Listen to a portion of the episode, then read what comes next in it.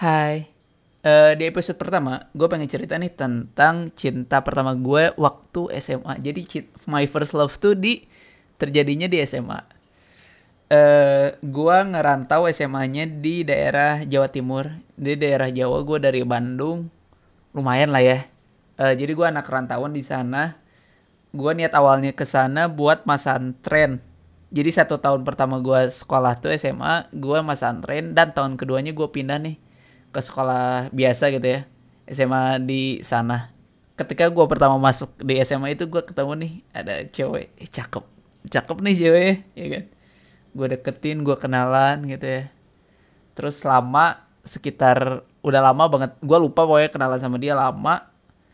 Terus eh kalau lu pada inget di tahun 2012 ada rumor nih bakal ada kiamat. Kalau nggak salah yang ngomong tuh suku Maya nih di tanggal 12 bulan 12 2012 bakal terjadi kiamat bahkan itu booming banget sampai terjadi film film bikin takut cuy filmnya gue kan nonton juga tuh film kiamat 2012 itu gila bikin merinding takut di saat itu kan orang-orang tuh udah pada menunggu momen itu gitu ya Nah, di saat yang bersamaan juga di di jam yang sama gitu ya, jam sama tanggal dan bulan yang sama, 12 12 12 2012 gue sampai inget karena jamnya tuh jam-jam momentum kiamat itu. ya. Jadi di saat itu dia nelpon gue eh Sen, mau nggak kamu jadi pacar aku gitu ya. Di jam 12 ketika orang-orang pada tegang kiamat dan sebagainya. Yang pacar gue waktu itu dia nelpon gue. Gila nembak gue nggak tuh gue my first love aja gue ditembak gitu ya udah ditembak habis itu ya emang gue juga suka sama dia gitu ya ya why not gitu ya dan momentumnya pun gue juga takut nih kiamat ya udahlah gue juga terima juga gitu ya di saat itu buset buset. Lucu banget parah. Ya udah. Dan ternyata kiamat di tanggal itu pun tidak terjadi ya. Ya kita senang dong. Ya udah kita jalanin aja apa rel- relationship ini gitu.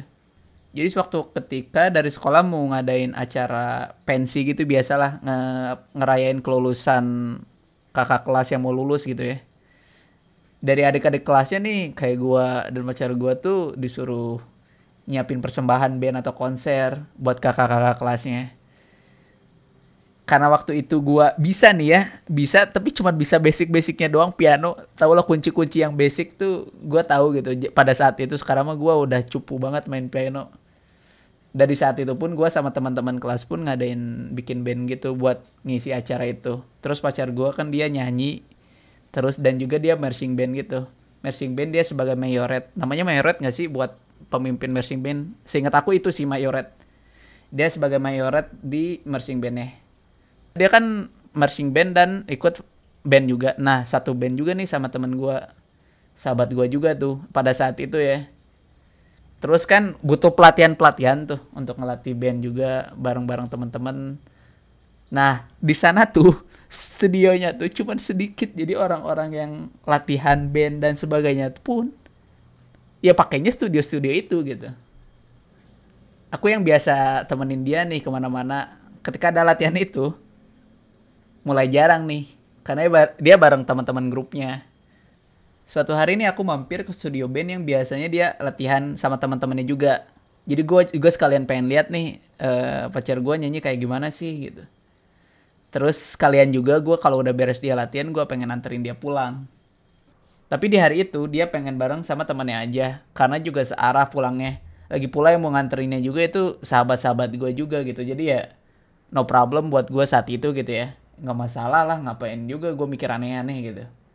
Nah hari pensi pun tiba. Pacar aku kan marching band di pagi hari. Terus setelah kegiatan marching band di pagi hari selesai itu baru di siang harinya baru mulai tuh gua dan teman-teman lainnya yang ngeband dan konser dan sebagainya itu baru dimulai di siang hari.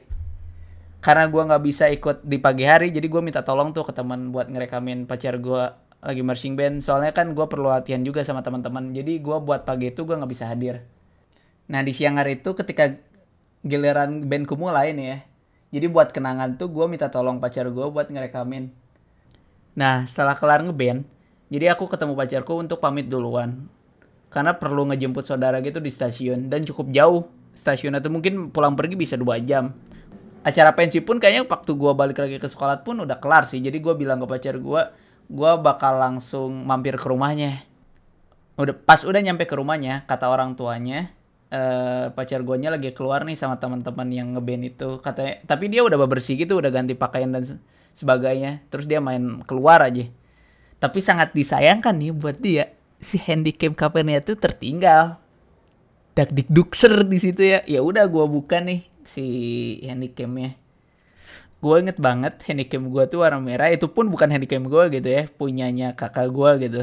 Handycam warna merah merek bukan handycam berarti kamera biasa kamera pocket mereknya Canon. Gue masih inget banget warna merah. Gue buka tuh. Tahu nggak isinya apa?